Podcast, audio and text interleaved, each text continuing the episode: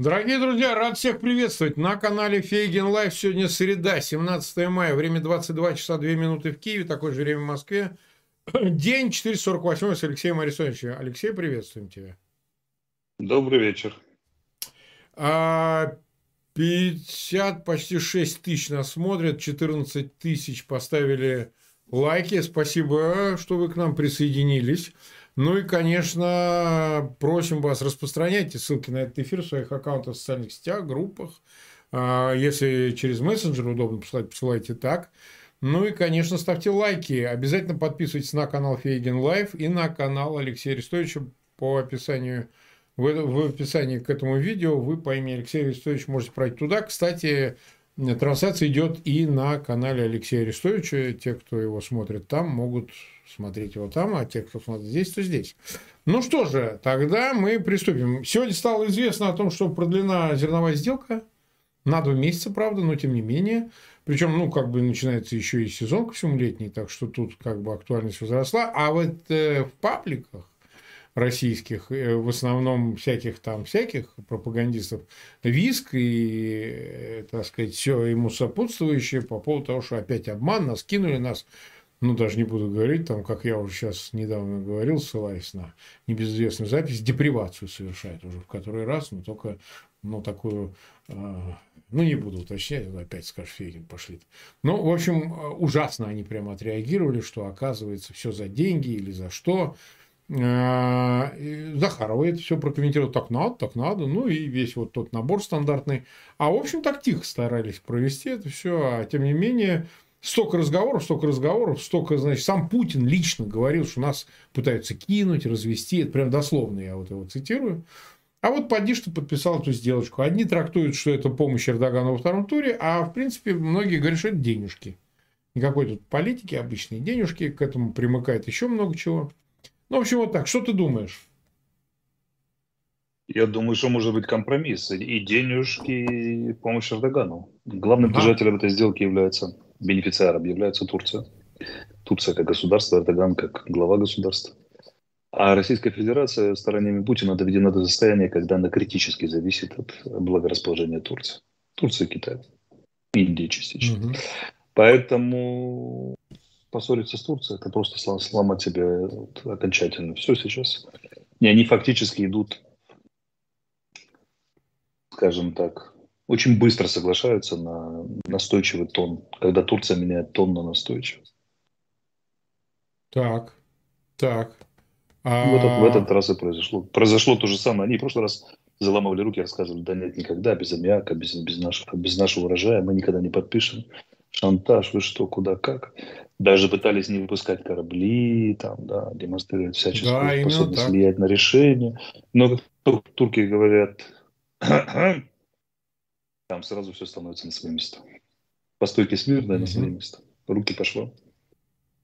Угу. Угу. Ну, очередной раз произошло. Я тебя понял. Мы по этому поводу залудили опрос. Опрос следующий. Ну, как мы обычно его проводим на нашем канале.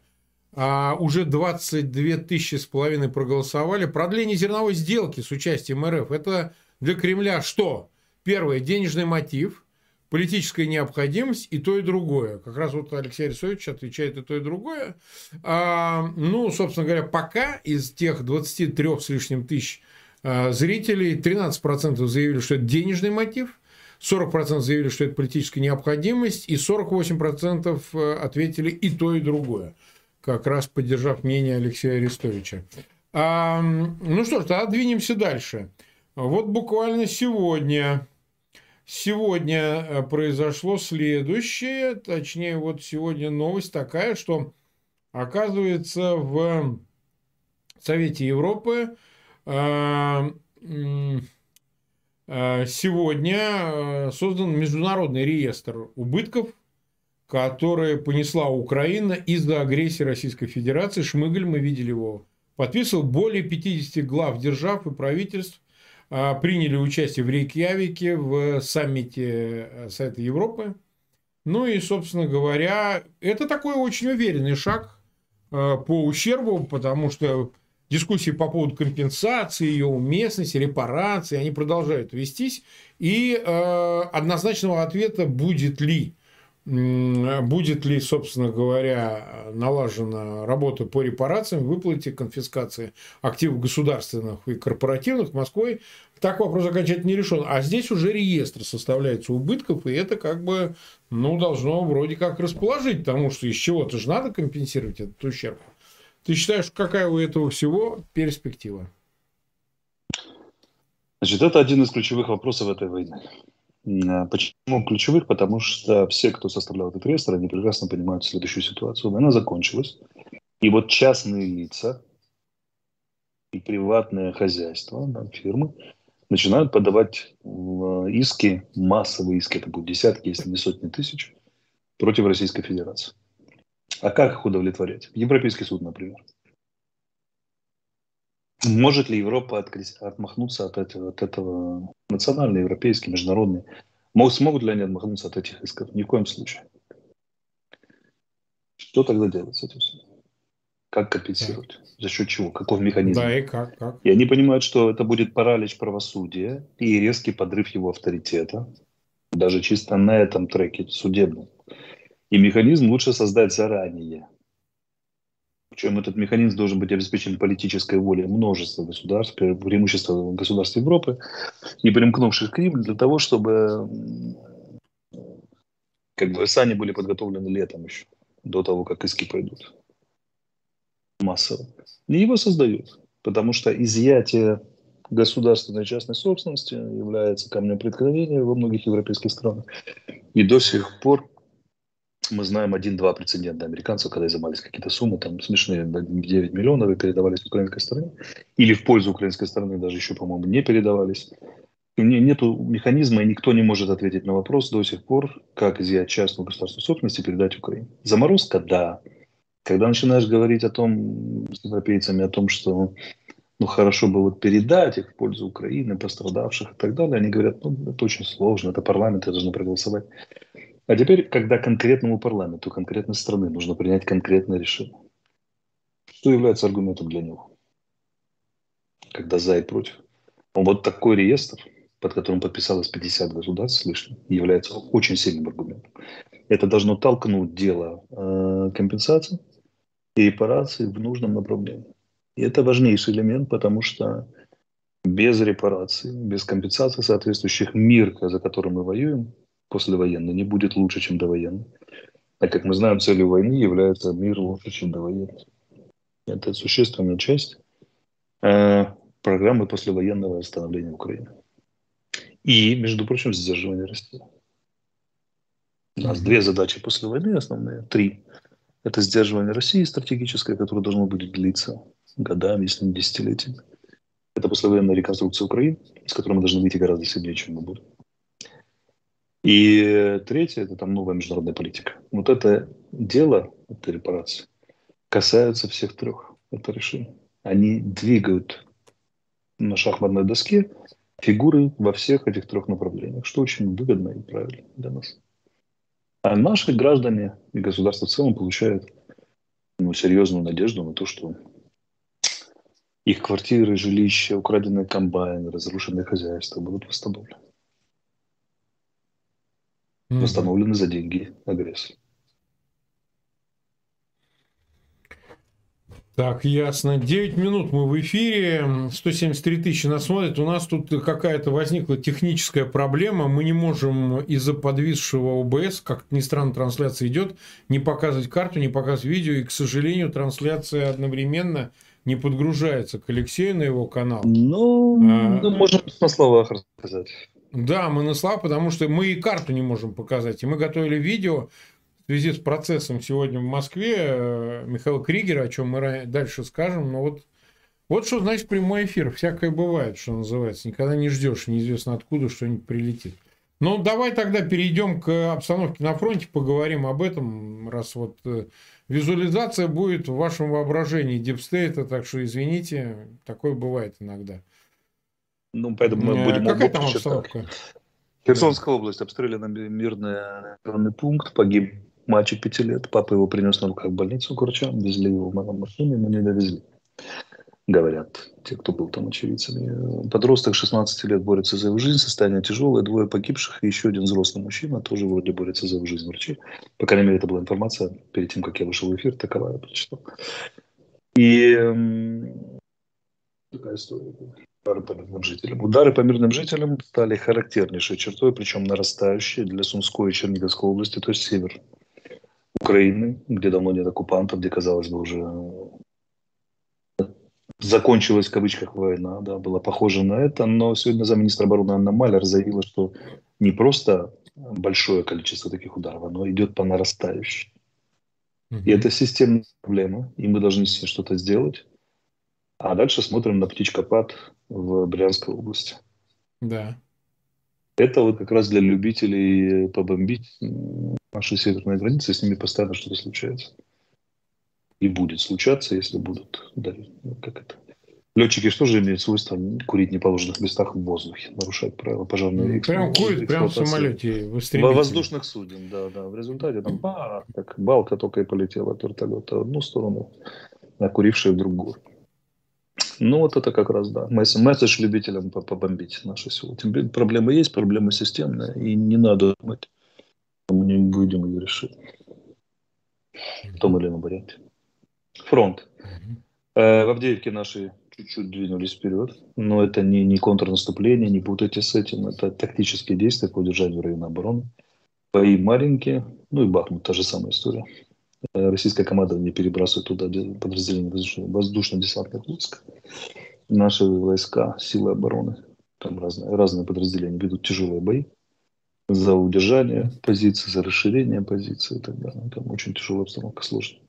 Но дело решает по большому счету сейчас кто кого перестреляет. Там идет серьезнейшая контрбатарейная борьба.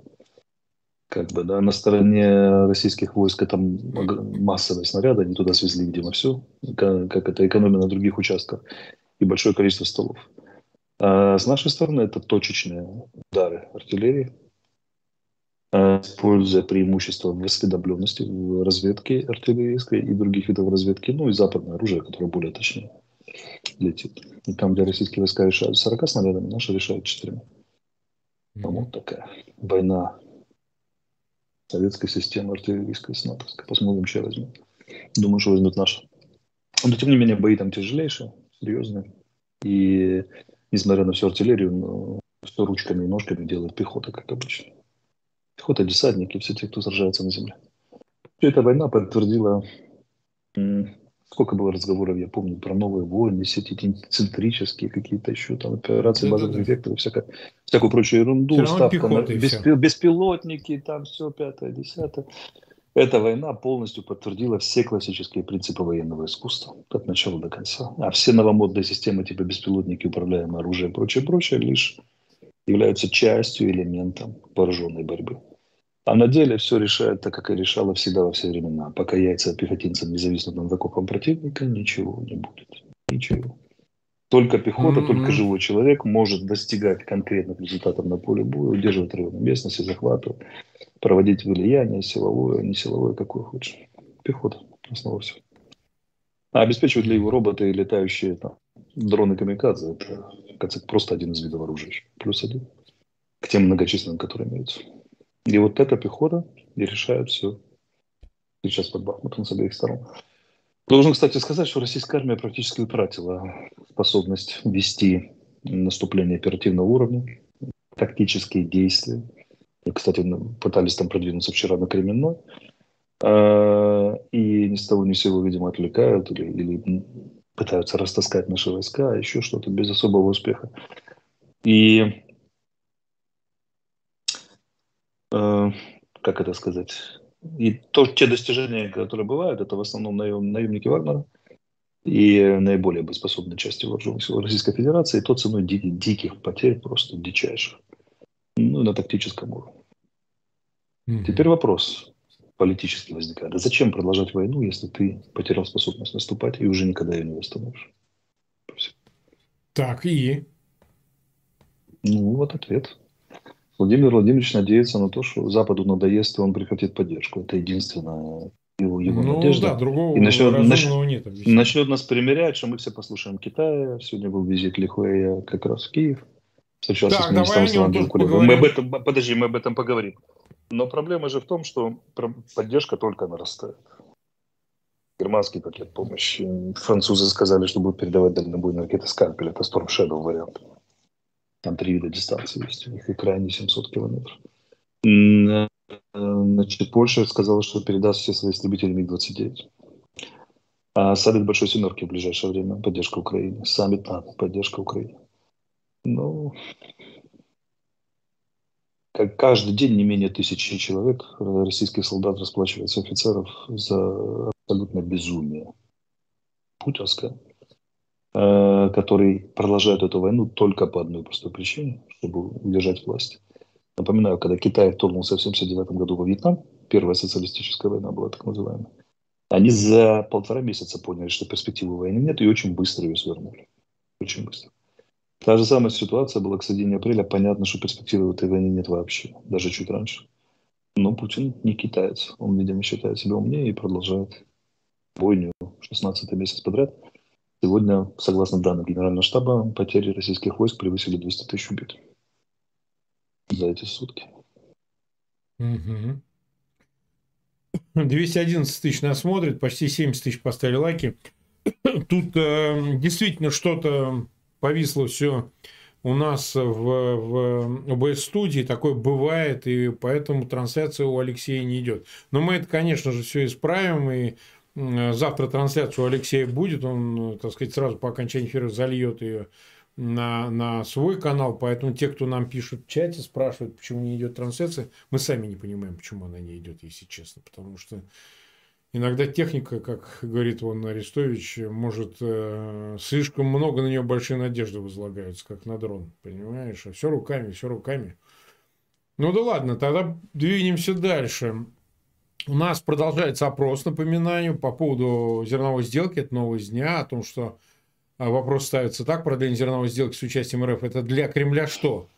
А, денежный мотив 12% ответили, политическая необходимость 37%, то и другое 51% отвечают в вопросе, почти 44 и 1200 зрителей, которые поучаствовали в вопросе. Пойдем тогда дальше. Ну вот смотри, вот давай к Лихуэю вернемся как бы ни звучало замысловато орфоэпически его фамилия, но тем не менее он приехал, встретился с Кулебой. Идет разговор, что он до конца дня может встретиться с э, Зеленским. Но уже Кулеба так, ты знаешь, э, ну, резко прокомментировал, что как бы что обсуждать, территориальную уступку обсуждать нечего, нечего. То есть для чего вообще тогда нужно это визит? Мы его обсуждали с тобой в понедельник, но вот он уже состоялся, уже первые какие-то там, не знаю, информации, итоги а, я трактую это так, что сейчас Китай озабочен исключительно попыткой э, того, чтобы закрепиться в статусе участника переговоров.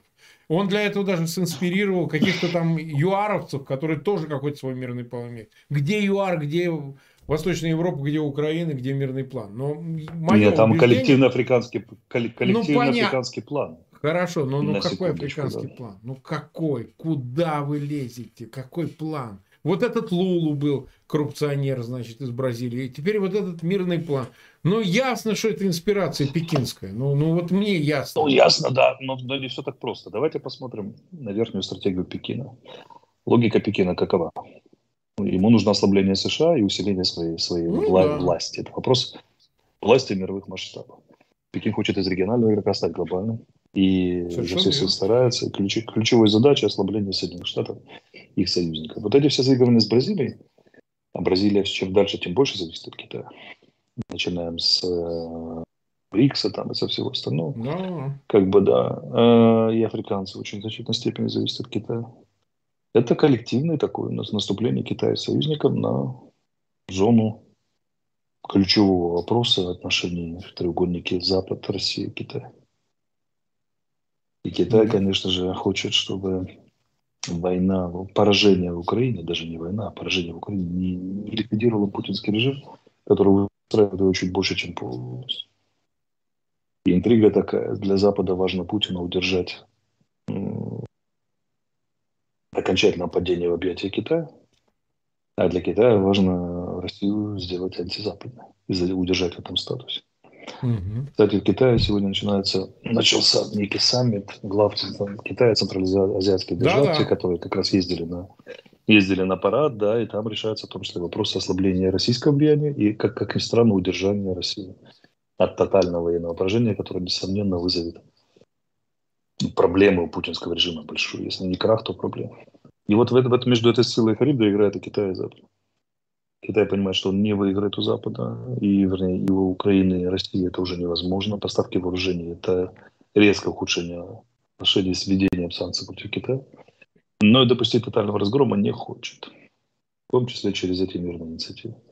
А Запад понимает, что Путин надо войну проиграл, его надо разгромить, но разгром этот не должен быть настолько как бы грандиозным, чтобы тут не, не, не перебежал под Китай окончательно.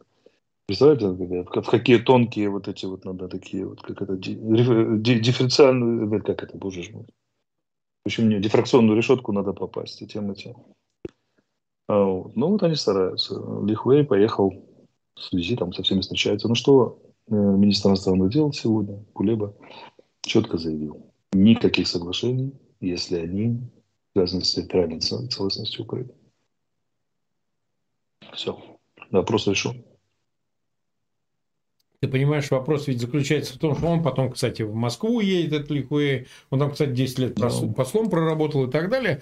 Но а, ведь это же очевидно, так сказать, эта позиция неизменна, тем более на фоне того, что творится на фронтах. Представить себе, что вдруг ни с того ни с сего э, Киев пойдет на какие-то такие дальнейшие уступки, чтобы что? Чтобы ради чего? Чтобы в интересах чего? А, Здесь значит, мы можем я... послушать да, да, да, ну и что? Бена Уоллеса, Уоллеса, министра иностран... Э, обороны Британии, который сказал, Британия будет поддерживать Украину отсюда навсегда, чтобы у некоторых западных стран не возникло соблазна прекратить помощь. Ну да. Это, это в поддержание твоей той мысли, которую ты начал развивать, что никто никуда не остановится, нигде никак ни ради чего. Ну, конечно, а отсюда ответ. Китай же там тоже не дураки сидят. Они, понимая это, причем у них представитель ООН заявил, Китая вчера буквально, он сказал, это, конечно, переговоры на многие годы. Это не как бы завтра решение, не как бы завтра план. То есть мы отдаем себе отчет, что они, понимая это, значит, добиваются чего-то другого. Это другое, правильно ты сказал, стратегически это ослабление США, усиление себя, но как? в этой ситуации нужно добиться, Вашингтон против, себя за столом переговоров, чтобы признали, что без Китая решения мирного здесь нет. Безусловно. Это же, по сути, китайская интервенция в Европу. Конфликт европейский. Безусловно, безусловно. По сути, идет, идет в Европе. Китай хочет застолбить за собой право, право, в том числе с позиции силы, с позиции власти имеющего, решать, э, каковы будут контуры, или, по крайней мере, быть среди решающих контуры новой архитектуры безопасности в Европе. А выход из конфликта они мыслят именно так. Создание новой системы безопасности в Европе вместо разрушенной послевоенной, Ялтинско-Потсдамской как бы, да, и уже непосредственно с участием Китая, которого никогда не было в европейских вопросах до этого. Там всегда безраздельно царила Европа, Советский Союз, США, там, кто угодно, только не Китай. По сути, это и глобальная интервенция в европейские дела. Э, вот, и ради этого, ради того, что они как бы иметь возможность в эту дверь, которую они поставили ногу, засунуться всем плечом, они готовы играть, вот, э, во-первых, очень долго, во-вторых, очень тщательно. Вот поэтому Байден, видимо, э, сегодня анонсировал возможную встречу с Си Да, Си Цзиньпином. Скоро будет. Не, да, ну поэтому... так они встречались 14 ноября, кстати, так что это, в принципе, ну, такое возможно никак очеред... не отменяется. Очередно. Поэтому, как бы, там целый спектр вопросов будет. Ну вот, но Китай, да, шагает широко. Даже ты помнишь припомнить, когда Китай вмешивался во внутриевропейские дела? Хоть когда-то в истории? Нет, это первый раз. Первый раз, да. Конечно. Дела Запада, Нет, по сути. Европа решала там вопрос свой. В период опиумных войн, в период там всего остального. Нет, Европа вмешивалась в Китай, на, в Китай многократно. Китай в европейские дела – это переборчик. Но, видите, пытается. Так, э, смотрите, э, а вот что заявил по этому поводу Киссинджер. На секундочку, столетний Киссинджер. США и Китай являются главной угрозой миру и самому существованию человечества, так как взяли курс на конфликт друг с другом и должны признать этот факт, заявил бывший госсекретарь, советник президента США по национальной безопасности Генри Киссинджер. По его словам, текущее состояние отношений между двумя странами крайне опасно напоминает положение дел перед Первой мировой войной, когда ни у одной из сторон нет значительных возможностей для политических уступок, а любое нарушение равновесия может иметь катастрофические последствия. Киссинджер считает, что в результате гипотетического военного конфликта вокруг Тайваня будет уничтожен как сам остров, так и мировая экономика, которая лишится источников поставок микропроцессоров. Ну вот смотри, он же ведь до этого заявлял э, Киссинджер о том, что готов быть челноком, посредником между э, Киевом, Москвой и при участии Пекина. Вот. А угу. В Вашингтоне к этому отнеслись так с брезгливостью, потому что чего это, куда это ты, старичок. Вот. Но, тем не менее, он вот э, на своей вот реал-политик волне продолжает, в общем, в ту же сторону дуть. Ты полагаешь, что его оценка верна относительно возможности перерастания отношений э, США Нет, я не считаю, что... Э, с Китаем в войну? Нет, он традиционно просто прибегает к сильным аргументам. И всегда может сказать, ну я же планирую, как и положено, международной политике и безопасности, от худшего варианта у него есть авторитет человека, который сделал это в 1975 году. О, Ключевую да. сделку между США и Китаем анти- против Советского Союза заключивший. И он, у него есть как бы риторика такого рода, что позвольте мне предотвратить мировую войну. Я не думаю, что речь идет о никакой мировой войне. Китайцы хотят поглотить Тайвань мягкой силой. На войне России в Украине они убедились, чем заканчивается любой военный вариант с Западом. Это для них очень сильный аргумент. Э, в пользу того, чтобы не лезть на Тайвань военным путем. Они хотят предложить ему, это прописано в программных документах, э, систему отношений типа одна система, две страны. По гонконгскому варианту. Поэтому ну, не был когда-то лозунг «одна страна, две системы», теперь он поменялся на противоположный. Вообще у нас публика мало знает китайскую тематику, так вот если там ну, внимательно почитать, то там написано в программных документах прямо Китай декларирует и в их, в их ученых геополитиках, и Си Цзиньпинь в свои, свои документы, и прочие партийные вожди. Они прямо говорят, что мы перешли к этапу противостояния с Западом. Запад должен упасть, Китай должен подняться. Мы должны стать глобальным игроком, который ослабил Запад, и Запад, внимание, с точки зрения китайских документов, программа должен превратиться в региональную силу. Китай должен доминировать. Подобные решения публичные, в том числе, они мало оставляют надежды для Поэтому, безусловно, фактически они находятся в состоянии холодной войны. Это будет усугубляться, потому что спектр соперничества идет во всех областях, без исключения, от науки до противостояния на море и так далее. Но это не противостояние Советскому Союзу. Военный акцент здесь один из акцентов, но не ключевой. Я не верю в способности Китая развязать войну и выиграть войну против Запада. Штаты перемешают их с навозом случае. Без всякого ядерного оружия. Хотя китайцы стараются. Там, четвертый авианосец там скоро будет, там, туда-сюда. Ну, ну понятно. Но противостояние на лицо, посмотрите. Один создание блока Аускус, то есть антикитайского НАТО. О чем-то же говорит, правильно? Ну, бесспорно. А, вот и прочее, прочее.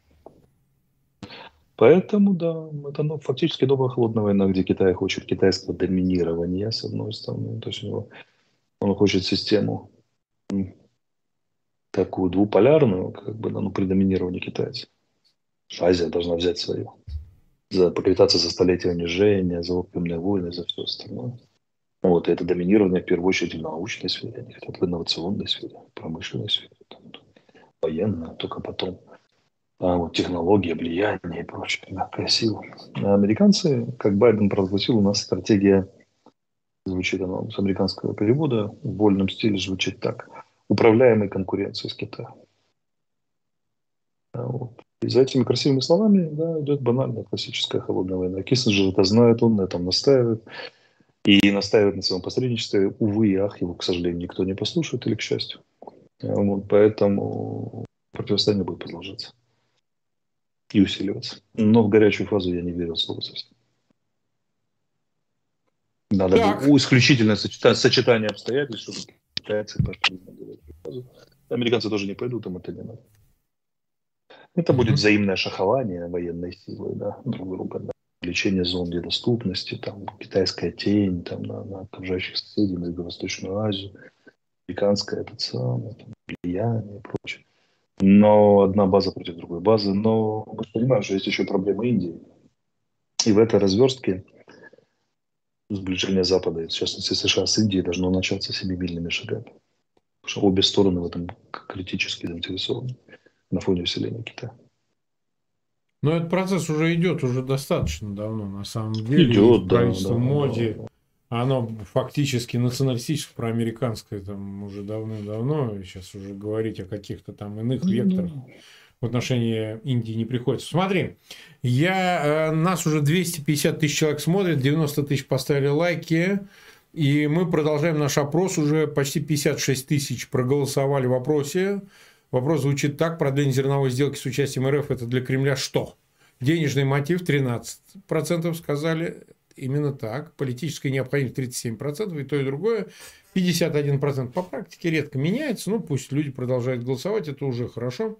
Пожалуйста, распространяйте ссылки на этот эфир в своих аккаунтах в социальных сетях. Обязательно подписывайтесь на канал Фейгин Live и на канал Алексея Арестовича. В описании к этому видео по его имени – вы можете обнаружить э, значит, ссылку на его канал. Но вот смотрите, давай уделим время важной теме относительно кинжалов. Она продолжает развиваться. Эти шесть кинжалов по утверждению Москвы уничтожили пять пусковых установок Патриот, одну повредили, э, так сказать, э, сделали инвалидами всех, кто там сидел, ну и весь вот этот набор, который они постоянно распространяют. Хотя вот американцы с своей стороны CNN со ссылкой на неназванный источник говорят, что да, есть какие-то повреждения, но вроде как в одной установке это все на месте будет починено. Что там произошло, как? Понятно, что официально никто ничего не подтвердит, не скажет, но я просто к тому, что во-первых, а, баланс-то достигнут, то есть все равно никого не убили, так сказать, эти ракеты, они были сбиты, то есть результат уже достигнут. Даже если пострадал бы этот один а, Патриот и, и даже уничтожен бы был, но задача-то выполнена, люди не погибли, то есть Киев был защищен, поэтому это раз. А вторая новость, смотри, говорят, я не знаю, правда это или нет, что в России Разработчик гиперзвуковых ракет арестовали по обвинению в госизмене. Правда, не правда, три лица приводятся везде. Все каналы публикуют со ссылкой даже на Moscow Times. Правда, неправда, не берусь судить. Но вполне в такое верю, потому что там и без этого, без всего, постоянно каждый день кого-нибудь в госизмене берут за жабры, то ученых, то конструкторов. Там десятки, если не сотни фамилий, легко в интернете найдете прямо официально тех, кто сидят. Поэтому представить себе, что они там за разворовку и за какую-нибудь еще раздойку забрали каких-то конструкторов с этих предприятий, я вполне, кстати, охотно верю, реактивно, так сказать, отреагировали на 6 сбитых кинжалов гиперзвуковых ракет, которых вообще невозможно остановить, и которые должны были пощелкать, вот дословно Путин сказал, пощелкать э, эти патриоты. И вот результат. Как это оценивать уже спустя вот несколько суток, 16 э, точнее была ракетный обстрел? Ну давай так, Марк. И так далее. Производит ли российская промышленность автоматические коробки передач? Ну, практически нет. Но чуж... своих нет. Чужие они раньше ставили, да. А своих не производит. Не производит. Теперь внимание. Страна, которая не производит автоматическую коробку передач, может сделать гиперзвуковое оружие неуязвимое, не сбиваемое, вообще супер-пупер. А вот они, знаешь, как говорят, что да, мы отстаем во всей остальной сфере, а вот ВПК был передовой. Я понимаю, что это фуфел, я был протагонистом идеи, что это обман. Но они долго держались. Вот так я скажу. Нет, ну так сейчас уже 16 месяц проводится натурный эксперимент с ВПК. Можешь назвать хоть один образец вооружения? Или, может, Нет, не могу, я не могу. Который оказал, оказался, да, оказался под стать заявленным характеристикам. Ими заявлено. Я нет. Я говорил, говорю и буду говорить. Россия путинская – это огромная фабрика по производству понтов. И главное достижение – это непомерно раздутый э, пузырь понтов. И этот пузырь был немедленно проколот силами обороны Украины, вообще украинцев, при помощи Запада и других наших союзников. Поэтому ну, как бы это рухнул предпоследний мир, страшные кинжалы. Последнее – это тактическое ядерное оружие, но есть проблемка. По их замыслам, по новой военной доктрине, основным носителем этого ядерного тактического оружия есть эти самые кинжалы. Ну да. То есть мы ну, допускаем, ну, что если они тактическое да. понесут эти кинжалы, то они не долетят. Да. Его могут сбить, и на этом все. Еще на ДРФ. Да сколько осталось? Тут осталось сколько, сколько этих кинжалов осталось? Это же большой вопрос. Ну, это загадка. Мы все время поэтому, планируем одну цифру, да. у них другая, поэтому, ну как? Может, есть. Не, ну тут же как бы есть много нюансов. Ну, да. Есть темные слухи доносятся с разных мест, что как бы не все ракеты исправны. Что перед тем, как наносить удары, пришлось там, как это, чуть ли не канаби, кана, к, к, к этой каннибализации собирать из нескольких одну и так далее. Меня там запчасти, готовить к пуску и прочее, прочее, прочее. Злые языки, говорят, болтают, болтают наверное, но тем не менее. Поэтому, как бы, соревнование западного ВПК украинской военной смекалки из взятости и российского чудо-оружия ну, закономерно закончился тем, что у патриота, я не знаю, как он поврежден незначительно, может, машину пробило, это насколько. А, вот. Но надо помнить, что батарея Патриот это 8 пусковых установок 8. Да, 8, 8. И если одну повредили, это, это как это, ну, при отражении подобного налета комплексного, сложного. Очень сложный налет был по конфигурации, по рисунку. Ну, это, это вообще ни о чем. Вот. Тем более надо понимать, что таких патриотов в Соединенных Штатах на хранении находится, может быть, сотни единиц. Тонов. Mm-hmm. Не больше. Приедет еще. Приедет еще 20. Соревнование патриотов и кинжала выиграет патриот. Нет, соревнования российского ВПК, в, в, соревнования российского и американского ВПК выиграет украинцы. Поэтому то есть, э, сказки Винского леса. То, что конструкторы могли арестовать, не сомневайтесь секунду, потому что российский путинский режим, я бы сказал, перешел к тотальному внутреннему террору. Это его естественный ответ на внешнеполитические провалы. Э, вот. Реформироваться он не хочет, значит, он будет бить по голове всех тех, кто ну, не оказался неугодным внутри. И это не только как вот этот Крегер, да, героический человек. Да, да, да. Он Но и казалось бы, такие уже, да, уже преданные уже такие вот уже такие уже соль, соль соль путинской системы и работники его могучего беспримерного ВПК, который должен был ого, ого, всем показать. Если дяди приняли, то значит, лучшее, что их ждет, это работа в шарашке по модернизации кинжала. Но я очень сильно сомневаюсь. В принципе. Да слушай, шарашка при Сталине ждешь что-то хорошее. По-другому организована была. Эти это могут вообще послать их нахер, даже сидя в СИЗО. Тут немного иначе все обстоит. Потому что я знаю на совещании, значит, когда Медведев провел как замсекретаря Совета Безопасности по гособоронзаказу, он же зачитывал там телеграмму Сталина, сейчас уж никто не помнит, это было несколько месяцев назад. Вот. Ну, как бы разница-то в том, что там действительно расстреливали э, директоров производства, а здесь можно кинуть заявление и сказать, слышь ты, бля, иди он и точи, рашпилем, значит, эти детали. Вот и все. Поэтому это тема такая, знаешь, пытаться сталинские методы ротшильдовский мир э, распространить, в котором они живут все, да, в России для себя, я имею в виду, сословный вот этот нобилитет, привилегированный класс. Ну, это очень смешно, да. Ну, вставай, пили, что ты. А вот. Э, таким вот образом. Э, ближе к концу, у нас уже 38 минут. К сожалению, еще раз хочу сказать, что у нас повис ОБС-студия, мы вещаем в прямом эфире. Она не передает пакеты, к сожалению, на канал Алексея Арестовича. Мы не можем показать ни видео, ни картинок, а у нас они есть, к сожалению. Вот такое случается. А вот, и поэтому за лучшее было бы, если бы вы все-таки распространили ссылки на этот эфир максимально широко. Нас почти 100 тысяч поставили лайки, 265 тысяч а, смотрят. Но если вы это бы сделали, это точно увеличило бы охват. Вот, смотри, я об этом хотел упомянуть. Вот э, вышла статья в которой э, говорится в Украине, ну, Бутусов, небезвестный известный журналист, написал о том, что за взрывами и ликвидациями одиозных путинистов в РФ стоит глава СБУ Василий Малюк. А он говорит, что вся эта диверсионная работа и большая часть успешных операций э, в вражеском тылу, я перевожу сейчас с украинского, э, у нас за этим стоят силы СБУ и Крымский мост, и вот все остальное и так далее. Но, как бы понятно, журналист вправе высказать свою точку зрения, свободная страна, имеет право и так далее. А вот. Э, согласен ли ты, что в Украине, ну, в общем, как основная спецслужба все-таки является СБУ, которая а, таким вот, как Массад, уже сложилось. Да? Ну, вот принято называть такой украинский Массад. Ну, ну давайте, давайте по порядку. Мы никого да. не взрываем. Не, это официально, мы же подтверждаем, а ты же говоришь официально. Да, мы воюем только, воюем только на территории Украины, защищая на свободу и независимость Украины, жизнь наших граждан. Первое. Второе. Юрий Бутусов иногда бывает прав. И довольно часто. Был дело. И третье, да, профессионализм службы безопасности Украины, по крайней мере, отдельных ее департаментов, например, департамента контрразведки, зашкаливающий. У них, не, у них учатся лучшие профессионалы мира. Лучше. Американцы и англичане учатся у нашего департамента контрразведки, как проводить определенные операции. Угу. Самые разные. Поэтому нам есть чем гордиться. Нам, как стране.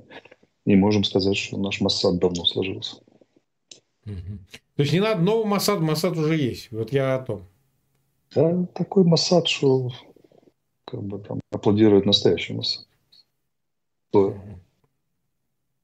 Масад Масадович, прямо я бы даже сказал. Масада, кстати, один из вариантов, это крепость Масада знаменитая. Ты что там был, наверное? Да, конечно, да. Но они же не случайно а. эту аббревиатуру делают. Да, они там все, как мог, кто не знает эту легенду, они, ну, точнее, это историческая легенда, что они вот э, взяли, долго обороняли ее, там позволяла ее высота, кто был на Масаде, а потом друг друга все убили, когда уже стало невозможно да. Да. Так, ну что же, там последняя... До сих пор да. видно, кстати, место, где стоял римский, римский лагерь. Да, да. Ну так они за ним и наблюдали. А жили, питались mm. э, птицами и водой. Вода капала, они там собирали да, колодцы. Я да. там бывал много раз. Да. А, Геро... В общем, это... Да, героический пример. Да, еврейская история полна таких героических примеров. Вот это Масада одна, одно из ключевых. Да, да. А, ну что же, мы уже 40, почти одну с половиной Подожди, мы про Михаила Крик расскажем? Да, мы сейчас Крик, про него скажем. К сожалению, да. вот, я Михаила знаю очень-очень давно. Вот, Михаил прошел э, там, от Дем России до Солидарности, в котором мы были. Он был видным активистом в городской организации Солидарности. Потом э, видео мы разместим у себя в телеграм-канале. Ну, в общем, это вы посмотрите на моем канале. Э, это к вопросу, а есть ли такие особенные русские, нехорошие, особенные русские. Сам он, естественно, еврей, но он родом из Днепра, но он всю свою жизнь живет э, в России. Вот сегодня его приговорили к 7 годам за два поста, но он призывал судить Путина и увидеть его на суде, значит, расстрелянным и так далее. Человек, он резкий, прямой, и, повторяю, так сказать, многие Михаила знают, его прямолинейность всегда такая была зашкаливающая, даже кто-то как-то, ну, немножко стеснялся. Ну, конечно, назвать Путина там тем, как мы его называем, плешивым уродом, мы, конечно, можем, но как-то все-таки где-то. А вот он такой человек, который за словом в карман никогда не лез, все его знают. И я думаю, что ему вот так отомстили. Он принципиально поддерживал Украину там, с первого дня, с 2014 года, главный активист, он э, участвовал в организации всех вот, мыслимых, немыслимых шествий знаменитого за мир против войны в Украине, которые мы проводили, и, так сказать, во всех митингах. Ну, невозможно перечислить. Вот ему сегодня дали 7 лет, он сегодня улыбался, кричал, радовался, говорил, что это фигня, то, что мне там выдали и так далее. А человек, он, в общем, пожилой, ну, близкий к пожилому, несмотря на крепость. Так что мы его решили вот так э, упомянуть сегодня. Близкие его мне написали в очередной раз. Мы, конечно, не можем я... пока ему ничем помочь. Но придет время, мы я не знал. пособим. Я не знал про, про него, что существует до этого.